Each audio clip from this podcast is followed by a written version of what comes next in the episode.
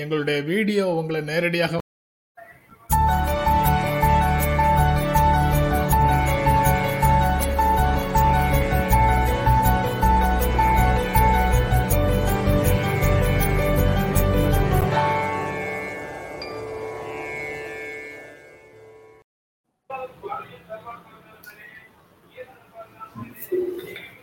வணக்கம். இது மனிதா மனிதா. சார் வணக்கம். என்ன ஸ்லைடெல்லாம் மாத்தி போடுறீங்க என்ன விவரம்?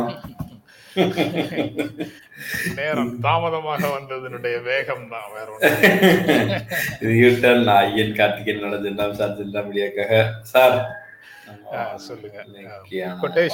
போட்டு விட்டுருவோம் sir. Right migration powers economic growth reduces inequalities and connects uh, diverse societies. Yet is source of political tensions and human tragedies அப்படின்னு ஆண்டனியோ கட்டஸ் சொல்லியிருக்கிறாரு. ம். அஹ் ரொம்ப முக்கியமான ஒரு கொட்டேஷனாக இன்றைக்கு தெரிகிறது. மைக்ரேஷன் பவர்ஸ் புலம்பெயர்தல் வந்து பொருளாதார வளர்ச்சியை வலுப்படுத்துகிறது. பொருளாதார ஏற்றத்தாழ்வை குறைக்கிறது. பல்வேறு சமூகங்களுடன் தொடர்பு ஏற்படுத்துகிறது.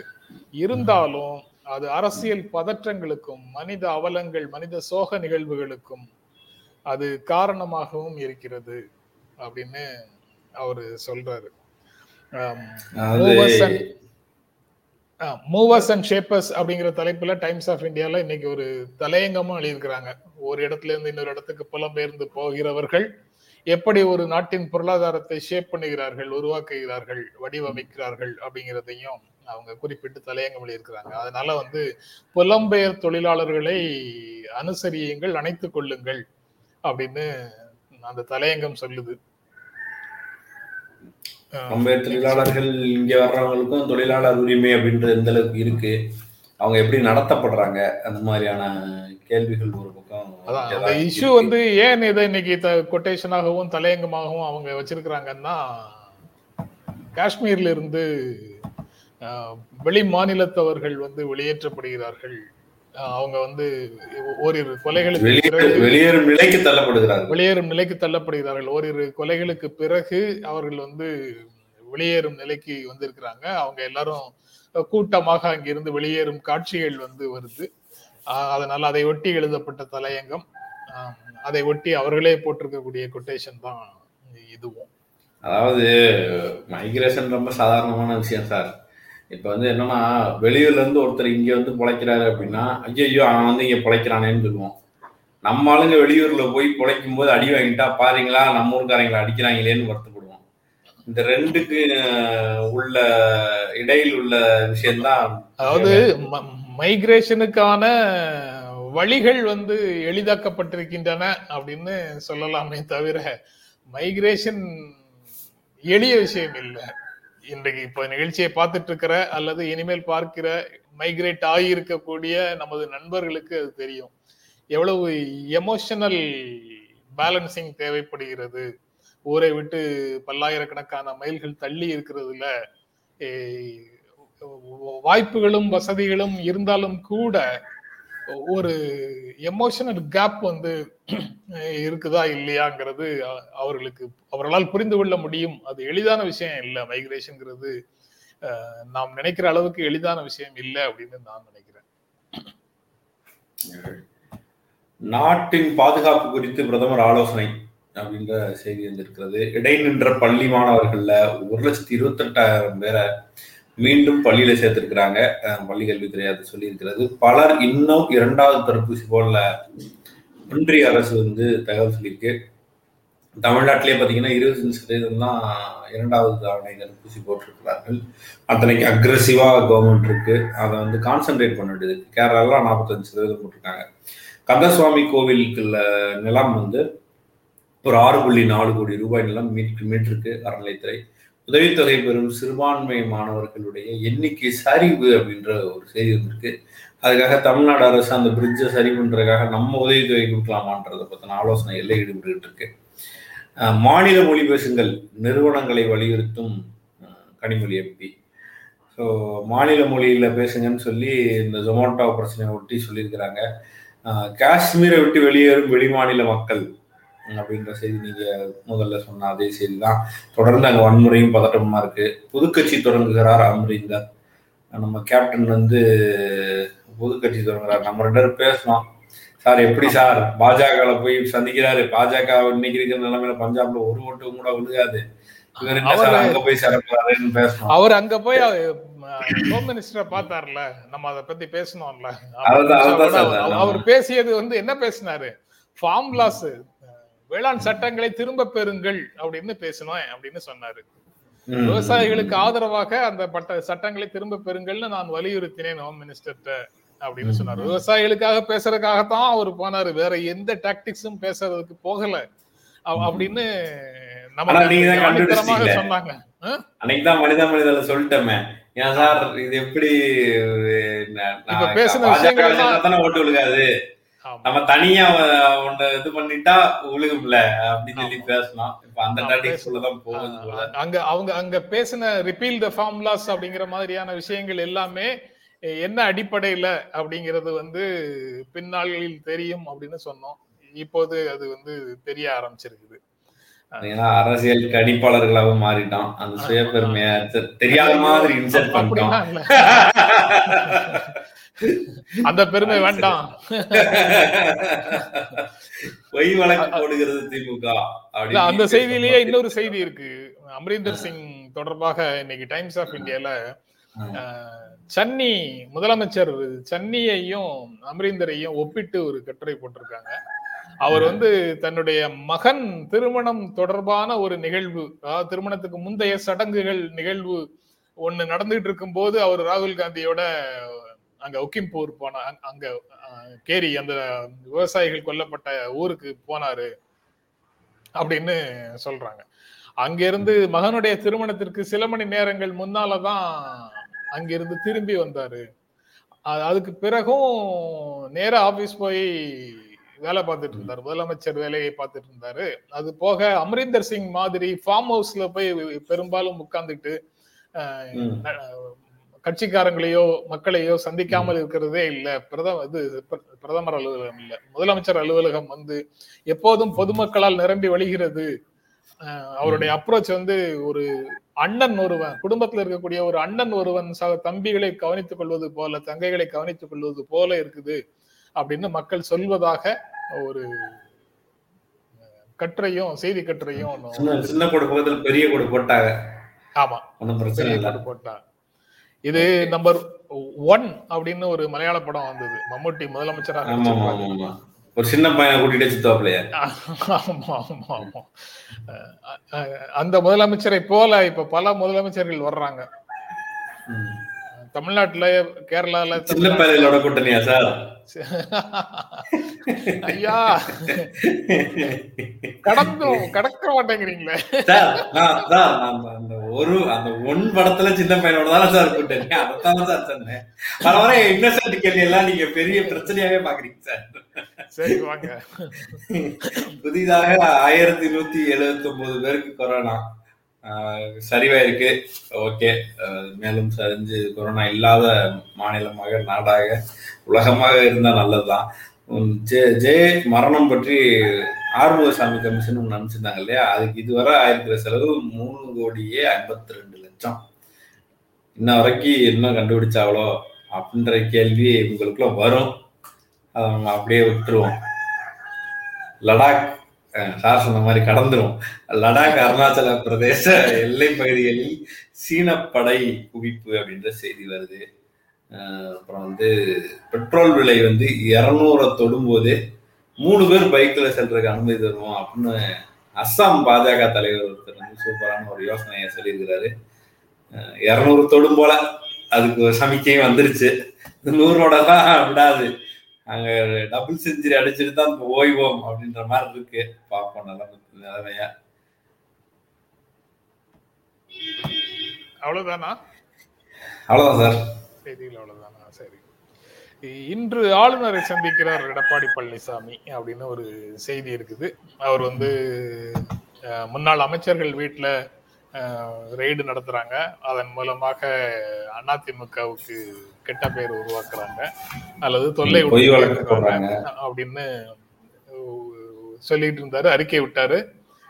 இப்போது ஆளுநரை சந்திக்கிறார். எதற்காக சந்திக்கிறார்னு தெரியல. ஆளுநரை யார் யாரெல்லாம் சந்திச்சாங்க அப்படின்றதும் இதற்கு முன்னால. யார் யாரெல்லாம் சந்தித்தார்கள்ங்கிறதும் ஒரு கேள்வியாக வருது. சரி பொதுவா டெல்லிக்கு தானே போவாங்க. என்ன இந்த முறை ஆளுநர்? நீங்களே தொடர்பாக பேசிடுறீங்களா? இல்ல இன்னசென்டா கேள்வி இன்னசென்ட்டாவே கேள்வி கேட்கிறேன் சார். நல்லா இருக்கு சார். அதாவது தமிழ்நாடு பாரதிய ஜனதா கட்சி தமிழ்நாடு பாரதிய ஜனதா கட்சி தலைவர் பிற தலைவர்களோடு போய் பார்த்தாரு. அப்புறம் ஒன்றிய அமைச்சர் முருகன் சென்னை வரும்போது போய் பார்த்தாரு. எடப்பாடி பழனிசாமி பார்க்கிறார். அதுக்கப்புறம் நீலகிரி பகுதிக்கு அவர் போயிருக்கும் போது ஊட்டிக்கு போயிருக்கும் போது அங்கும் சந்திப்புகள் நிகழ்ந்தன. இ- இ- ஆளுநர் யாரை வேணாலும் சந்திக்கலாம். நீங்க நீங்க சொல்றது நான் இப்படி சொல்லிட்டு இருக்கும் போதே உங்ககிட்ட எழக்கூடிய கேள்வியும் எனக்கு புரியுது. ஆளுநர் யாரை வேண்டுமானாலும் சந்திக்கலாம். சந்திக்கலாம். சந்திக்கலாம். ஆனா யார் யாரையெல்லாம் சந்திக்கிறாங்கன்னு சேர்த்து பார்க்கும்போது என்ன விதமான சித்திரம் நமக்கு கிடைக்குதுங்கிறதையும் அவர் அவரோ நாமோ சிந்திக்கணும். அதுவும் ரொம்ப முக்கியமானதாக தோன்றுகிறது. அதாவது இப்ப இந்த ஊழல் விசாரணை நடக்குது. இந்த பட்டியலை முத முதல்ல எனக்கு நினைவு தெரிஞ்சு எடுத்துட்டு போனது வந்து பாமக அன்புமணி வந்து எடுத்துட்டு போய் பழைய ஆளுநர் கையில கொடுக்குறாரு இது பூரா ஊழல் பண்றாரு விசாரிங்கன்னு. அப்புறம் அவரே போய் கூட்டணியில சேர்ந்துட்டாரு. அதுக்கப்புறம் இப்ப கூட்டணி இல்லாத கட்சியாக அது இனிமே இருக்கும்ன்றத சொல்றாங்க. அது ஒரு பக்கம். அந்த பட்டியல் தான் இன்னைக்கு விசாரிக்கப்படுது. அந்த அந்த விசாரணைங்கிற இதே விஷயத்த வந்து ஏற்கனவே எதிர்கட்சியாக இருந்த போது திமுக தரப்பு கொண்டு போய் ஊழல் பட்டியல்னு சொல்லி கொடுத்தது. அந்த விசாரணை இப்ப நடந்துகிட்டு இருக்கும்போது இல்ல இல்ல நாங்களாம் நல்லவங்க இவங்க பூரா பழி வாங்குறாங்கன்ட்டு இன்னும் திரும்ப ஆளுநர்கிட்டயே கொண்டு போய் வேற ஒரு மனுவை கொடுக்குறாங்க. இந்த இந்த விளையாட்டை பார்க்கறது எப்படி சிரிக்கிறதா? அல்லது வந்து இதை நம்ம எப்படி புரிஞ்சுக்கணும் அப்படின்றதான் கேள்வியா இருக்கு தமிழ்நாட்டு மக்கள் மேல அக்கறை உள்ள ஒரு முன்னாள் முதலமைச்சர் வந்து ஆளுநரை பார்ப்பதற்கு இது போன்றெல்லாம் கற்பனையில களங்கம் விளைவிக்கிறீங்க அப்படின்னு தமிழ்நாட்டு மக்களுக்கு பெட்ரோல் விலை குறிச்சு இது பேச மாதிரியான போயிருக்கலாம். பத்தி பேசியிருந்தா பரவாயில்ல. இல்ல, எங்க பேச- மேல வழக்கு போடுறாங்கல்ல அப்படின்றாரு. இல்லை எழும்பூர்ல இருந்து எக்மோர்ல இருந்து அப்புறப்படுத்தப்பட்ட மக்கள் சார்பாக அவர்களுடைய பிரச்சனைகளை வந்து ஆளுநரிடம் தெரிவிக்கிறதுக்காக இந்த சந்திப்புகள் நிகழக்கூடும். நம்ம தெரியாம பேசிட்டு இருக்கிறோம். என்ன பேசணுங்கிறத அவங்க சொல்றாங்களா? அவங்க ஒண்ணு சொல்றது இல்லை. அல்லது அவங்க வேறு விதமாக சொல்றாங்க. உள்ள பேசியது ஒன்று வெளியில பேசினது ஒன்று வெளியில சொல்வது ஒன்றாக இருக்கிறாங்கன்னு பார்க்கலாம். அதனால ஆளுநர் சந்திப்பை வந்து அஹ், வேறு விதமாக சொல்றதுக்கு ஆளுநர் எதுவும் ஆய்வுக்கு கிளம்ப மாட்டார்ல? ஆளுநர் ஆய்வுக்குள்ள எதுவும் கிளம்ப மாட்டார்ல? தெரியல.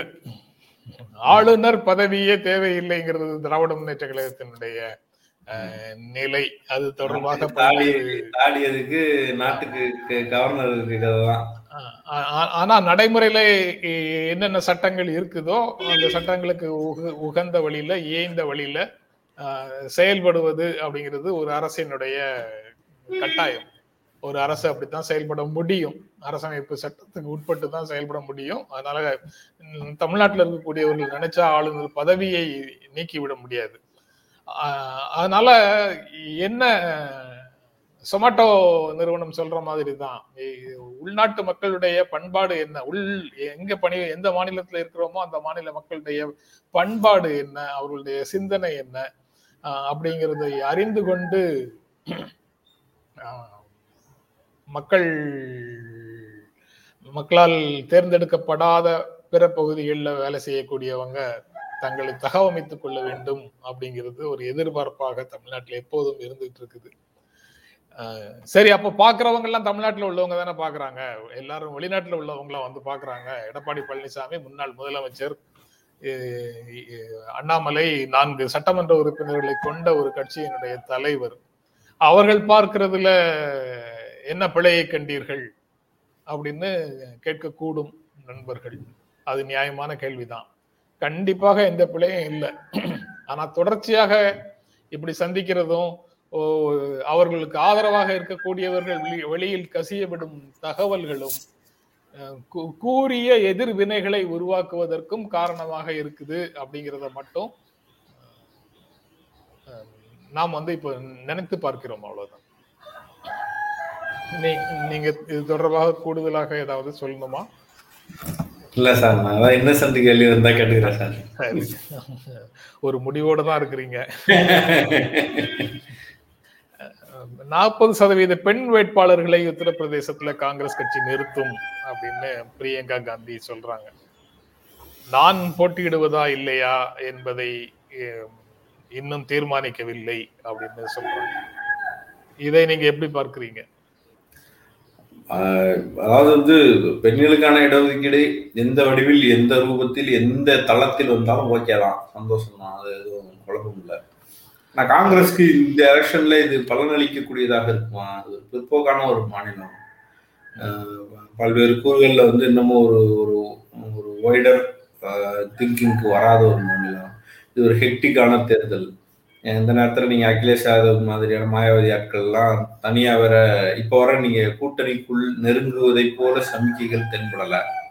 இந்த நேரத்தில் இது ஸ்ட்ராட்டஜியாக இந்த அளவுக்கு ஒர்க் அவுட் ஆகுன்றது ஒன்று இன்னமும் பிரியங்கா வந்து நான் நிற்கிறேன் என்று சொன்னால் பீப்புளோட மைண்ட் செட் ப்ரிப்பேர் ஆக ஆரம்பிக்கும். ஆ பிரியங்கா வருகிறார். மீட்பார் போன்ற விஷயத்த வந்து பேச ஆரம்பிக்கலாம். பிரியங்கா வந்து நான் வர்றதை பற்றி இன்னும் முடிவெடுக்கலைன்ற ஒரு இடத்துக்கு நகர்றாங்க. இதெல்லாம் எப்படி அரசியலா பொலிட்டிக்கலா மட்டும் எப்படி இது பவர்ஃபுல்லான ஒரு டூலா இருக்குமா அப்படின்ற கேள்வி இருக்கு. பெருந்தன்மைக்கெல்லாம் மதிப்பளித்து வாக்களிப்பார்களோ அப்படின்ற ஒரு கேள்வி எனக்குள்ள இருக்கு. அரசியலா இது எந்த அளவுக்கு சரி அப்படின்னு தெரியல. அதுவும் இந்த மாதிரியான நேரத்துல இந்த இந்த மூவெல்லாம் என்ன நகர்த்தும்? என்ன என்ன ரிசல்ட் தரும்? அது அது டேஞ்சபிளா நமக்கு வந்து பலனளிக்க கூடியதாக இருக்கும்னு பிரியங்கா நம்புறாங்களா அப்படின்ற கேள்வியில வருது. நான் இதை இரண்டு விதமாகவும் யோசிச்சு பார்க்கலாம். நீங்க சொன்ன மாதிரி இரண்டு விதமாகவும். பெண்களுக்கு நாற்பது சதவீத இடஒதுக்கீடு கொடுக்கிறது அப்படிங்கிறது கட்சிகள் அடிப்படையில செய்ய முடியுமா? இங்க தமிழ்நாட்டுல சீமான் வந்து ஐம்பது சதவீத பெண்கள். பாதிக்கு பாதி வேட்பாளர்களை பெண்களாக என்ன ரிசல்ட். நீங்க வந்து அரசமைப்பு சட்ட ரீதியாக சட்ட திருத்தத்தின் மூலமாக சட்டமன்றத்திலும் நாடாளுமன்றத்திலும் நாற்பது சதவீதமோ முப்பது சதவீதமோ முப்பத்தி மூணு சதவீதமோ ஐம்பது சதவீதமோ வாட் எவர் இட் இஸ் நீங்க அதை வந்து பண்ணீங்கன்னா அது- வந்து நீங்க வந்து சட்ட ரீதியாக திருத்தி அதை வந்து என்ஷோர் பண்ணீங்கன்னா அது அதிமுக எம்எல்ஏவா இருக்கலாம் எம்பியா இருக்கலாம் அல்லது திமுக எம்பியா இருக்கலாம் எம்எல்ஏவா இருக்கலாம் சமாஜ்வாதி எம்பியா இருக்கலாம் எம்எல்ஏவா இருக்கலாம் காங்கிரஸ் எம்பியா இருக்கலாம் எம்எல்ஏவா இருக்கலாம் அல்லது நாம் தமிழர் எம்பியா எம்எல்ஏவோ யாரோ ஒருவர். உள்ள போறது எந்த கட்சியை சேர்ந்தவராக இருந்தாலும் உள்ள போறது ஒரு பெண்ணாக இருக்கும். சட்ட திருத்தம் வந்தா தான் அப்படி இல்லாத சூழல்ல நம்ம கட்சியில இருந்து நிக்கிறது ஒரு ப்ரொக்ரஸிவ் ஸ்டேஜ் ஸ்டேட்டஸ் ப்ரொக்ரஸிவ் நிலைப்பாடு. அது அதுல மாற்று கருத்து இல்லை. ஆனா நடைமுறையில அது வந்து எண்ணிக்கையாக உள்ள போகுமா அப்படிங்கிற கேள்விக்கு வந்து பதில் இல்லை. பதில் இல்லைன்னா நெகட்டிவா இருக்கு. அப்படி இருக்கும்போது அதை ஏன் சொல்றோம்? மற்ற கட்சிகள் செய்யாது நான் செய்யறேன்னு சொல்வதன் மூலமாக பெண்களுடைய வாக்குகளை பெறுவதற்கு பிரியங்கா முயற்சி முயற்சி செய்யலாம். சாதி ரீதியாக அல்லது பல்வேறு வேறு மத ரீதியாக அங்க இருக்கக்கூடிய கட்சிகள் வந்து மக்களை பிளவுபடுத்தி வாக்குகளை சேகரிக்கிறதுக்கான முயற்சியில இருக்கும்போது கடைசியில இருக்கக்கூடிய அந்த நான்கு நான்கு பேர்ல கடைசியில இது வரைக்கும் இருக்கக்கூடிய காங்கிரஸ் கட்சி பாலின ரீதியாக ஒரு செல்வாக்கை பெறுவதற்கு இந்த முயற்சியை எடுக்கிறதா அப்படிங்கிறதும் அதை ஒரு உத்தியாக கையாள பார்க்கிறார்களா அப்படிங்கிறது ஒரு ஒரு பார்வை. அந்த பாலின ரீதியான ஒரு அதிகாரம் எம்பவர்மெண்ட் ஆஃப் விமன் அப்படிங்கிறதுக்கு இது எவ்வளவு தூரம் ஹெல்ப் பண்ணும்? அல்லது இது ஒரு வெறும் ரெட்டாரிக்கா எப்படி முடிஞ்சு போகும் அப்படிங்கறத பற்றி யோசிக்கலாம். ஒண்ணு. ரெண்டாவது பிரியங்கா இவ்வளவு பேசுறாரு அந்த போராட்டம் நடத்துறாரு இந்த போராட்டம் நடத்துறாரு அவங்க ஜெயிச்சிருவாங்களா? அவங்க எம்எல்ஏவாகவாது ஏதாவது ஒரு தொகுதியில் நின்று ஜெயிச்சிருவாங்களா? அல்லது ஆதித்யநாத்தை எதிர்த்து நின்று சிஎம் கேண்டிடேட்டா வந்தாலும் காங்கிரஸ் வெற்றி பெறுமா? காங்கிரஸை வெற்றி பாதைக்கு ஆட்சி அதிகாரத்திற்கு அழைத்து செல்லும் வலிமை ராகுல் காந்திக்கும் பிரியங்கா பிரியங்கா காந்திக்கும் இருக்குதா? அல்லது இருக்கிற மாதிரி தோன்றியது என்றால் அந்த ஒரு குடும்பத்தை விட்டா உங்களுக்கு வேற வழியே இல்லையா? அப்படிங்கிற கேள்விகளோட ஊடகங்கள் இந்த பிரச்சனையை அணுகு அணுகுவதை பார்க்க முடியுது அரசியல் கட்சி தலைவர்களும் இதே ரீதியில பேசுறாங்க. இதை வந்து ஆதித்யநாத்துக்கும் பிரியங்காவுக்கும் இடையிலான தனிப்பட்ட போட்டியாக சித்தரிப்பதன் மூலம் அல்லது மோடி ஷா பிரச்சாரத்துக்கும் ராகுல் காந்தி பிரியங்கா காந்தி பிரச்சாரத்துக்கும் இடையில யாரால வெற்றி பெற முடியும் யாருக்கு மக்களிடத்துல செல்வாக்கு இருக்கு அப்படின்னு சொல்வதன் மூலம் இதை நபர்களுக்கு இடையிலான போட்டியாக சுருக்குவது சரியானதாக இருக்கிறது. இருக்காது. இந்திய அரசியல் களத்தை வடிவமைப்பதில் முற்போக்கான பாத்திரம் மாற்றிய அமைப்பு எது அப்படின்னு நீங்க காங்கிரஸ் அல்லது பிற்போக்கு பிற்போக்காக இழுத்துட்டு போற கட்சி எது அப்படின்னு நீங்க வந்து காங்கிரஸையும் பாரதிய ஜனதா கட்சியையும் முன்னிறுத்தி தான் மக்கள் வாக்களிப்பதற்கு மக்களை தயார் செய்ய வேண்டுமே தவிர நபர்களுக்கு இடையிலான போட்டியாக இதை மாற்றுவதற்கு முயற்சி செய்கிறது. எந்த விதத்திலையும் சரியானதாக இருக்காது. அது பலன் தரவும் தராது. காங்கிரஸ் கட்சிக்கு அது பலன் தரவும் தராது. இன்று இந்தியா எழுபத்தைந்து வருடங்கள்ல இந்தியா அடைந்திருக்கக்கூடிய வளர்ச்சிக்கு காங்கிரஸ் கட்சியினுடைய பங்களிப்பு என்ன? காங்கிரஸ் கட்சியினுடைய குறைகள் என்ன? எல்லாவற்றையும் சேர்த்து அலசி அலசி பார்த்து காங்கிரஸ் கட்சியினுடைய பங்களிப்பை ரெகனைஸ் பண்றதுதான் காங்கிரஸ் கட்சி ரெகனைஸ் பண்ணுவதற்கு மக்களை தூண்டுவது தான் காங்கிரஸ் கட்சிக்கு பலன் அளிக்கும். அது உடனடியாக அதெல்லாம் நடக்குமா நடக்காதாங்கிறது தெரியல. ஆனாலும் அதுதான் அவர்களுக்கு உண்மையிலேயே அட்வான்டேஜ் மற்றபடி பஞ்சாப்ல உண்டானதை பத்தி முதல்ல பேசணும். சத்தீஸ்கர்ல இன்னும் கட்சிக்குள்ள குழப்பம் இருக்கு. அதற்கு ராகுல் காந்தியினுடைய பிரைவேட் செக்ரட்டரி அவர் வந்து நேரில் போய் ஒரு எட்டு மணி நேரம் சத்தீஸ்கர்ல செலவழிச்சிட்டு வந்திருக்காரு நேற்று அதற்கு பிறகு பீகார்ல கூட்டணியில உரசல் ரெண்டு பை எலெக்ஷன் நடக்குது. அதுல தேஜஸ்வி யாதவுக்கும் காங்கிரஸுக்கும் இடைவெளி வந்துருச்சு. இரண்டு தொகுதிகள்லயும் இரண்டு பேரும் கேண்டிடேட் போட்டிருக்கிறாங்கன்னு நினைக்கிறேன். ஒரு ஒரு ஒருவர் குற்றம் சாட்டிக்கிட்டு இருக்கிறாங்க. இது எல்லாம் களத்துல இருக்கக்கூடிய வேறு நிலைமைகள். இந்த நிலைமைகள்ல வந்து எப்படி இந்த நிலைமைகளை எல்லாம் காங்கிரஸ் கட்சியை எப்படி சமாளிக்குங்கிறதும் சேர்ந்தது தான் இதுதான் இது தொடர்பாக எனக்கு தோன்றுகிறது. இன்றைக்கு பேப்பர்ல பார்க்கும்போது கிடைத்த உணர்வுகள் இதெல்லாம் தான் அடுத்த பாதுகாப்பு நிலை என்ன? இது அந்த செய்தி பல்வேறு துண்டு துண்டு தான் துண்டு துண்டா நிறைய செய்திகள் இருக்கு அதுல. இந்திய எல்லைகள்ல சீன ராணுவம் குவிக்க குவிக்கப்படுகிறது அப்படின்னு லடாக் பகுதியிலையும் இன்னொரு பகுதியிலையும் அந்த குவிப்பு நடக்குது அப்படிங்கிற செய்திகள் இருக்கு. காஷ்மீர்ல வந்து முன்னெப்போதும் இல்லாத அளவுக்கு வன் செயல்கள் அதிகரிச்சிருக்கிற மாதிரி தெரியுது. இப்ப சமீப காலத்துல இது நம்ம எல்லாம் பேசுறது ஊடகங்கள் பேசுறதோ மற்றவங்க பேசுறதோ விட முன்னாள் காஷ்மீர் ஆளுநரே பேசியதை நேற்று நம்ம பேசினோம். இப்போது அதிகமாக வன் செயல்கள் இருக்குது அப்படிங்கிறது. அது தொடர்பாக உள்துறை அமைச்சரும் பிரதமரும் இல்ல வரல வரல. வரல. அதாவது இப்போ வந்து அங்கெல்லாம் வந்து வன்முறைகள் நடக்குது. இரும்பு கரம் கொண்டு ஒடுக்க வேண்டும்ங்கிற குரல் தான் வரணும். அதற்கு தகுந்த ஒரு சூழலை களத்தை உருவாக்கும் விதமாகத்தான் அவர் பேசியிருக்கிறாரு அப்படின்னு நம்மளும் இப்போ அவர் பேசினதை வேறு விதமாக பார்க்கலாம். இரும்பு கரம் கொண்டு இதையெல்லாம் ஒடுக்கணும். எல்லையில் வாலாட்டுபவர்களை விரட்டி அடிக்கணும் அப்படிங்கிற குரல்கள் நாடு முழுக்க வந்தால்தான் அந்த நடவடிக்கைகளுக்குள்ள அவர்கள் போக முடியும். ஈஸியா போக முடியும். ஆமா. அதனால நாட்டின் பாதுகாப்பை உறுதி செய்வதற்கு அரசு தேவையான நடவடிக்கைகளை எடுக்க வேண்டும் அப்படிங்கிற குரல்கள் தான் இப்போ தேவையானது. அதை அவங்க செய்யறாங்களா செய்திகள். நிறைய செய்திகள் துண்டு துண்டா இருக்குன்னு சொன்னீங்க இல்லையா அதனாலாம் சம பண்ணிடலாம் நினைக்கிறேன். ஒண்ணு பாதுகாப்பு நாட்டுடைய பாதுகாப்புடைய நிலை என்ன அப்படின்னு பிரதமர் தலைமையில ஆலோசனை நடக்குது. அமித்ஷா தனியா ஒரு ஆலோசனை நடத்துறாரு. இந்த விஷயம் ஒண்ணு. ரெண்டாவது பாத்தீங்க அப்படின்னா சீனா வந்து அருணாச்சல் பிரதேசத்துல எல்லையில வந்து வருது லடாக் எல்லையில் வருது. ஏற்கனவே பிரச்சனையாக இருக்குது ஏன் அருணாச்சல பிரதேசத்துக்கு வர்றீங்க உட்பட பல்வேறு கேள்விகளை அவங்க வைக்கிறாங்க. அங்கே ரெண்டு பக்கமும் டெவலப்மெண்ட் பண்ணுறதுக்கு ட்ரை பண்ணுறாங்க அதில் ஒரு உரசல் வருது. சீனா அப்பர் ஹேண்ட் எடுத்துக்கிட்டே இருக்குது இன்னொரு பக்கம் ஆப்கானிஸ்தான் மாதிரியான நாடுகளுக்கு சீனா ஆதரவு கொடுத்ததும் நமக்கு நினைவு இருக்கலாம். இந்த மாதிரியான ஒரு நெருக்கடி இந்த சைடு பார்த்தீங்கன்னா உங்களுக்கு ஏற்கனவே இருக்கிற சொல் இலங்கையோடு சீனா நட்புறவு அப்படின்ற ஒரு விஷயமும் இருக்கு. இப்படி ஒரு சூழல்ல இந்த எல்லையில குவிக்கிறது பதிமூணு கட்ட பேச்சுவார்த்தை நடந்து ஒன்றும் பெருசா ப்ராக்ரஸ் ஆகல. ராணுவ பேச்சுவார்த்தை மூலமாக.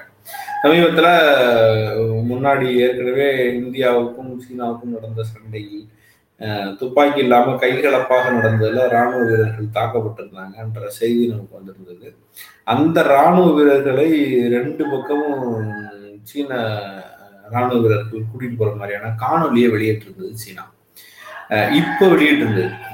இது இது எல்லாத்தையும் கணக்கு போட்டு பார்த்தோம்னா அவங்க ஏதோ ப்ரிப்பேர்டா இந்த நகரம் நகர்த்துறாங்க. மென்டலி வந்து இந்தியர்களுடைய மனநிலையில கொண்டு போய் அதை சேர்க்கிறதுக்கான முயற்சியில் சீனா ஈடுபடுது அப்படின்றது ஒரு பக்கம். இன்னொரு பக்கம் காஷ்மீர் நடக்கிற தொடர் வன்முறை தொடர்ந்து வந்து பொதுமக்கள் தாக்கப்படுறாங்க. பொதுமக்கள் இறக்குறாங்க. அதை ஒட்டி அங்க இருக்கிற வேறு மாநிலத்தவர்கள்லாம் இனிமே இங்க இருக்கிறது ஆபத்துன்னு நினைச்சிட்டு ரயில்லையும் பஸ்லயும் பெரும் கூட்டமாக இருக்கிறது. எப்படியாவது கிளம்பி போகணும் அப்படின்ற மூட்ல அவங்க இருக்காங்க. அது வந்து ஒரு பெரிய சார் அது உங்களை பேரடி பண்ணிட்டாரா இல்ல நம்மள பேரடி பண்ணிட்டாரா ஷார்ப் ஷார்ப்பா ஒரு கமெண்ட் போட்டிருக்காரு. அதனால நான் அதை போட்டேன். அதுக்கப்புறம் வந்து இது இது ஒரு பக்கம் போயிட்டு இருக்கு அப்ப காஷ்மீர்ல முன்னூத்தி எழுபது நீக்கப்பட்டதுக்கு பிறகு அமைதி திரும்பிடுச்சு எல்லா பிரச்சனையும் சரியாயிருச்சு. நாங்க போய் காஷ்மீர்ல இடம் வாங்கி போட போறோம். எனக்கு ஆசையா இருக்கு. நான் போக போறேன் நீ போக போறேன்னு எல்லாரும் சொல்லியிருந்தாங்க. இப்ப அவர்கள் எல்லாம் அமைதியாயிட்டு இங்க அங்கு இருப்பவர்கள் திரும்ப வந்து ரீசெட்மெண்ட் ஆஃப் பண்டிட்ஸ் நடப்பதற்கான முயற்சி பலகாலமாக நடந்தது. அந்த விஷயங்கள் எல்லாம் ரெண்டாயிரத்தி பதினாலு வரைக்கும் ஒரு ஒரு ஒரு ஒரு மாதிரியா கொஞ்சம் கொஞ்சமான ப்ராக்ரஸ்னு ஒன்று இருந்துச்சு. ஓரளவுக்கு சின்ன சின்ன ப்ராக்ரஸ் வந்து ஒரு மாதிரி ஸ்ட்ரக்சர் பண்றதுக்கான வேலைகள் நடந்துகிட்டே இருந்துச்சு. அதுவெல்லாம் இன்னைக்கு என்னாச்சு அப்படின்ற கேள்வியை இன்னைக்கு ஹிந்து எடிட்டோரியல் பேஜில் வந்துருக்கிற ஒரு கட்டுரை பேசுது. அப்ப இப்ப இந்த நாட்டுடைய பாதுகாப்பு நிலை என்ன? என்ஐஏ வந்து அங்கங்க வந்து தீவிரவாதிகள் நடமாட்டம் பயங்கரவாதிகளுடைய அரெஸ்ட் அலர்ட் கொடுக்கறது. இதெல்லாமும் இந்த மாசம் நம்ம அங்கங்க கவனிக்க முடிஞ்சு என்ஐஏ வந்து கேரளா வந்துட்டாங்க தமிழ்நாட்டு எல்லையில இருக்கிறாங்க அங்க பிடிக்கிறாங்க இங்க பிடிக்கிறாங்க. அப்படின்னு என்ஐஏ ஆக்டிவிட்டிஸும் கொஞ்சம் ஷார்ப்பா இருக்கு. இன்புட்ஸும் பாத்தீங்கன்னா இங்க ஒரு மாதிரி போயிட்டு இருக்கு அப்படின்றத பத்தி சொல்லிக்கிட்டே இருக்காங்க. அப்போ ஓவராலா தேச பாதுகாப்பு என்ன சூழல் நிலவுகிறது அப்படின்ற கேள்வி வருது. அதை ஒட்டி தான் இன்னைக்கு பல்வேறு செய்திகள் வருது இன்னைக்கு ஒவைசி ஒரு விஷயம் சொல்றாரு. இங்க ஏற்கனவே காஷ்மீர் சூழல் மோசமா இருக்கிற நேரத்துல இப்ப இந்தியா பாகிஸ்தான் கிரிக்கெட்டுக்கு நீங்க அனுமதி கொடுத்துருக்கீங்க அதெல்லாம் என்ன வேலை? இது எப்படி சரியா இருக்கும்? அப்படின்னு சொல்லி ஒவைசி ஒரு ஸ்டேட்மெண்ட் இருக்கிறாரு அப்ப இந்தியா பாகிஸ்தான் கிரிக்கெட்டையும் ஒரு பக்கம் நீங்க பண்றீங்க அப்புறம் அவங்க அட்டாக் பண்றாங்கன்னு ஒரு பக்கம் சொல்றீங்க. கிளம்சியான ஒரு சூழ்நிலையா இருக்கு எல்லா பக்கத்திலுமே வந்து ஒரு கிளம்சியான ஒரு சின்ன சின்ன நோட்டு வந்துகிட்டே இருக்கு. இதை சொல்லி பெரிய அப்பர் ஹேண்ட் எடுப்பதற்கு பாஜக முயற்சி எடுக்க போகிறதா? அல்லது உண்மையானவே கடும் நெருக்கடிக்குள் சிக்கி கொண்டிருக்கிறோமா? போன்ற பல்வேறு புதிய கேள்விகள் வருது. ஆனா இது எதுவுமே விவாதமாகல. ஜொமேட்டோலயே நம்ம நின்றுகிட்டு இருக்கோம்ன்றது இன்னொரு விஷயம் நம்ம தினமும் கிட்டத்தட்ட மனிதா மனிதால இந்த காஷ்மீர் விஷயம் டச் பண்ணி சொல்லிக்கிட்டே இருக்கோம். காஷ்மீரில் நிலவரம் கொஞ்சம் சூழல் மோசமானதா இருக்குன்றத தொட்டுக்கிட்டே இருக்கோம். ஆனா எனக்கு தெரிஞ்ச வரை எங்கேயுமே இது ஒரு பெரிய விவாதமாக முன்னெடுக்கப்படலைன்றதான் அர்த்தம் நீங்க சொல்றீங்க நம்ம வந்து பேசக்கூடிய விஷயங்கள்ல உச்ச நீதிமன்றம் தொடர்பான விஷயங்களும் பேசிட்டு இருக்கிறோம். அப்புறம் காஷ்மீர் தொடர்பானதும் பேசிட்டு இருக்கிறோம் கொரோனா தொடர்பானதும் பேசிட்டு இருக்கிறோம் அதாவது உரையாடலுக்குள்ள வரலனாலும் செய்திகள்ல இந்த மூன்றையும் தொடர்ந்து ஃபாலோ பண்ணிக்கிட்டே இருக்கோம். ஓகே. நமக்கு அது முக்கியமாக தெரியுது. அதனால நம்ம பார்த்துட்டு இருக்கிறோம் மற்றவர்கள் ஏன் பண்ணவில்லை அப்படின்னு நம்ம கேட்க முடியாது இல்ல இல்ல ஏன் பண்ணல இல்ல. அது ஏன் விவாதமா மாறலன்ற ஒரு இவங்க பண்ணல அவங்க பண்ணலன்றத விட அது ஏன் விவாதமாக மாறல? இன்னைக்கு தான் எனக்கு தெரிஞ்சு தமிழ் பேப்பர்ல ஃப்ரண்ட் பேஜ்ல அந்த கேஷ்மீஸ்க்கு வந்திருக்கு. அதுவும் பிரதமர் ஆலோசனை நடத்தியதால் அதை ஒட்டி தலைப்பில் வந்திருக்கு. நம்ம ஹிந்துவும் டைம்ஸ் ஆஃப் இந்தியாவும் முன்வைக்கிற அஜெண்டாவை மனிதா மனிதால ஃபாலோ பண்றோம் அப்படின்னு நம்ம மேல குற்றம் சாட்டு குற்றச்சாட்டை சொல்றதுக்கும் வாய்ப்பு இருக்கு. இல்ல நம்ம அதை கேள்விதானே கேட்கிறோம். பல்வேறு நேரங்கள்ல அவங்க சொல்றது சரின்றோம் பல்வேறு நேரங்கள்ல அதை கேள்வியாகவும் கேட்டுறோம். இன்னொன்னு அதாவது- இன்னைக்கு வந்து மீனவர் பாதுகாப்பு பேசப்பட வேண்டியதுன்னு நினைக்கிறேன். மீனவர் பாதுகாப்பு. தொடர்பாகவும் ஒரு செய்திகள். வந்து ஆங்கில நாளிதழில் ஒரு விதமாகவும் தமிழ் நாளிதழ் நாம் பார்த்த ஒரு நாளிதழில் வேறு விதமாகவும் இருந்தது. கப்பல் வந்து இலங்கை போர்ப்படை கப்பல் வந்து இடித்து. இடிச்சு இது மீனவர் போட்டு கவிழ்ந்தது. அதுல ஒருவர் தமிழக மீனவர் ஒருவர் இறந்து போனாரு தமிழ்ல படிச்சேன். ஆங்கிலத்துல கப்பல் மீது மோதி படகு கவிழ்ந்தது அப்படின்னு ஆங்கிலத்துல போட்டிருக்கிற மாதிரி தெரியுது. சரி ரைட்டு. டிரான்ஸ்லேஷன் சிக்கல். இருக்குமோ? டிரான்ஸ்லேஷன் சிக்கல் இல்லையே அடிப்படை செய்தியே வேற மாதிரி இல்ல டோன்ல இருக்கு. அதாவது தமிழ்நாட்டு மீனவர்களா இந்திய மீனவர்களா இருக்கிறதுலயே சிக்கல் தொடங்க ஆரம்பிச்சிருது. அப்ப இதுக்கிடையில வந்து இதெல்லாம் நம்ம என்னத்தை எதிர்பார்க்கறதுன்னு தெரியல. ஆனா தொடர்ந்து இலங்கை கடற்படையால் மீனவர்கள் இறக்குறதுங்கிறது வந்து நான் சின்ன பிள்ளையில இருந்து ஆரம்பிச்சு இன்னும் வர அந்த செய்தி இருக்கு. புள்ளியே வைக்க முடியல. இவ்வளவு பெரிய நாடு திருண்டு நாடு செய்கிற விஷயத்த நிறுத்துவதற்கான எந்த முயற்சியும் பலனளிக்கிறதே கிடையாது. அது எப்படின்னு எனக்கு தெரியல. இங்க இருக்கிற அரசியல்வாதி பூரா அங்க போய் பிசினஸ் எல்லாம் பண்றாங்க. அது வந்து ஒன்றிய அளவில் இருக்கலாம் அல்லது மாநில அளவில் இருக்கலாம். அதுக்கெல்லாம் அங்க வாய்ப்பு இருக்கு. அதுக்கெல்லாம் அந்த அதிகாரம் ஏதோ ஒரு உதவி செய்யுது. அங்க இருக்கிற எத்தனையோ பேர் வந்து இங்க பிசினஸ் பண்றாங்க. பெரிய பெரிய படங்கள் எடுக்கிறாங்க. அதுக்கும் எந்த விதமான சிக்கலும் இல்ல ரூபா நோட்டு வந்து மேல உட்கார்ந்தா அதை தடுப்பதற்கு இங்க எதுவுமே நடக்க மாட்டேங்குது. மீன் பிடிக்கிறவனை புறம் சொல்றது பிடிக்கிறது வடை உடைக்கிறது அதெல்லாம் இங்க இங்க இங்க நிறுத்தப்பட முடியாத ஒரு எல்லை பிரச்சனையாக இருக்கு. இது இது எப்படி ஒரு இடத்துல எல்லை இலகுவாகவும் ஒரு இடத்துல இல்ல எல்லை வந்து கடும் தன்மையோடு நடந்துக்குதுன்னு எனக்கு தெரியல. உம். இந்த செய்தி ஒரு செய்தி. ஆஹ் இது இந்த இந்த கமெண்ட் தான். இது ரொம்ப அநியாயமா இருக்குது. டெய்லி உங்க வீடியோ பாக்குறதுனால ஐயன் கூட சேர்ந்து வர வர நானும் ஜென்மோடுக்கு போறேன் அப்படின்றாரு. பாராட்டு இல்லையே. கண்டனம் அல்ல இருக்கு.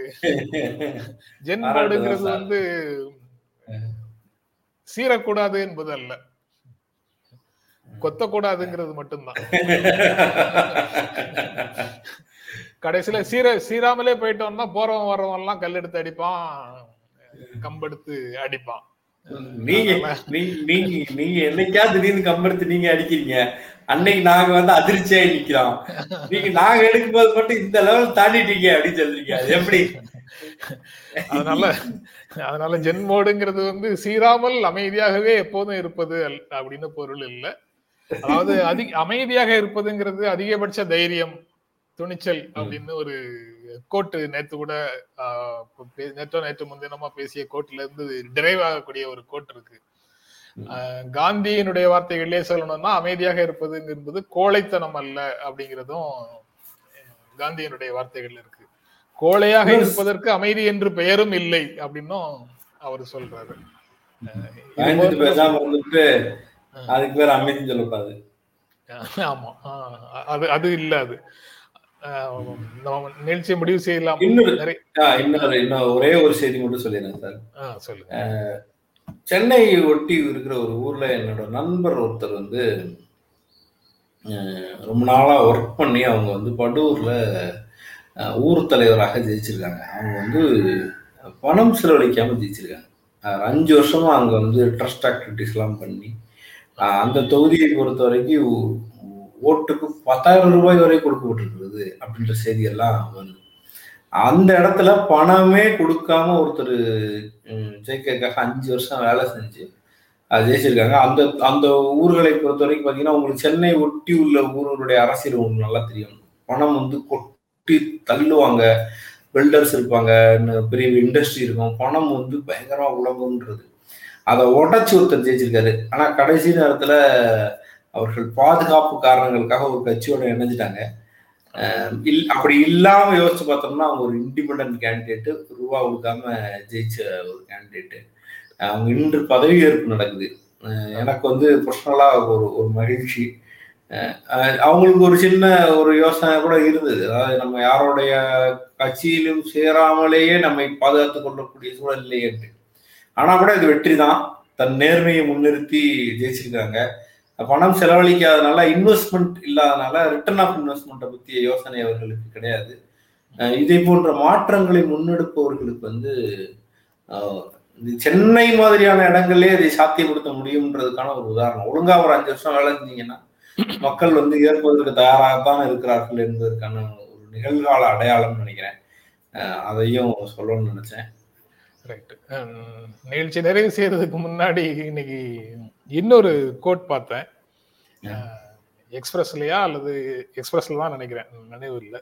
Everybody knows how to raise children except the people who have them அப்படின்னு ஒரு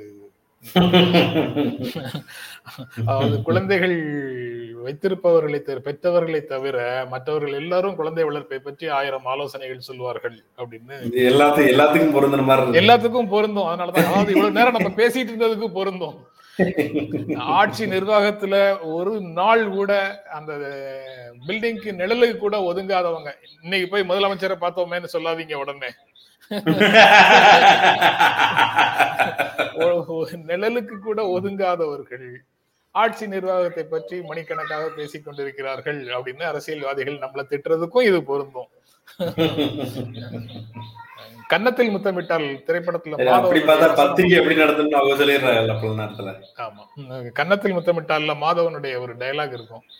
பஸ்ல டிராவல் ஆகி போகும்போது என்ன இப்படி குழந்தையை வளர்த்திருக்கிற? அப்படின்னு அவர் கேட்பாரு. அவரை உடனே இவர் மாதவன் கட் பண்ணுவாரு. நீங்க உங்க குழந்தையை வளர்க்கணும் எப்படி வளர்க்கணுங்கிறத பத்தி நான் என்னைக்காவது பேசியிருக்கிறேன்னா.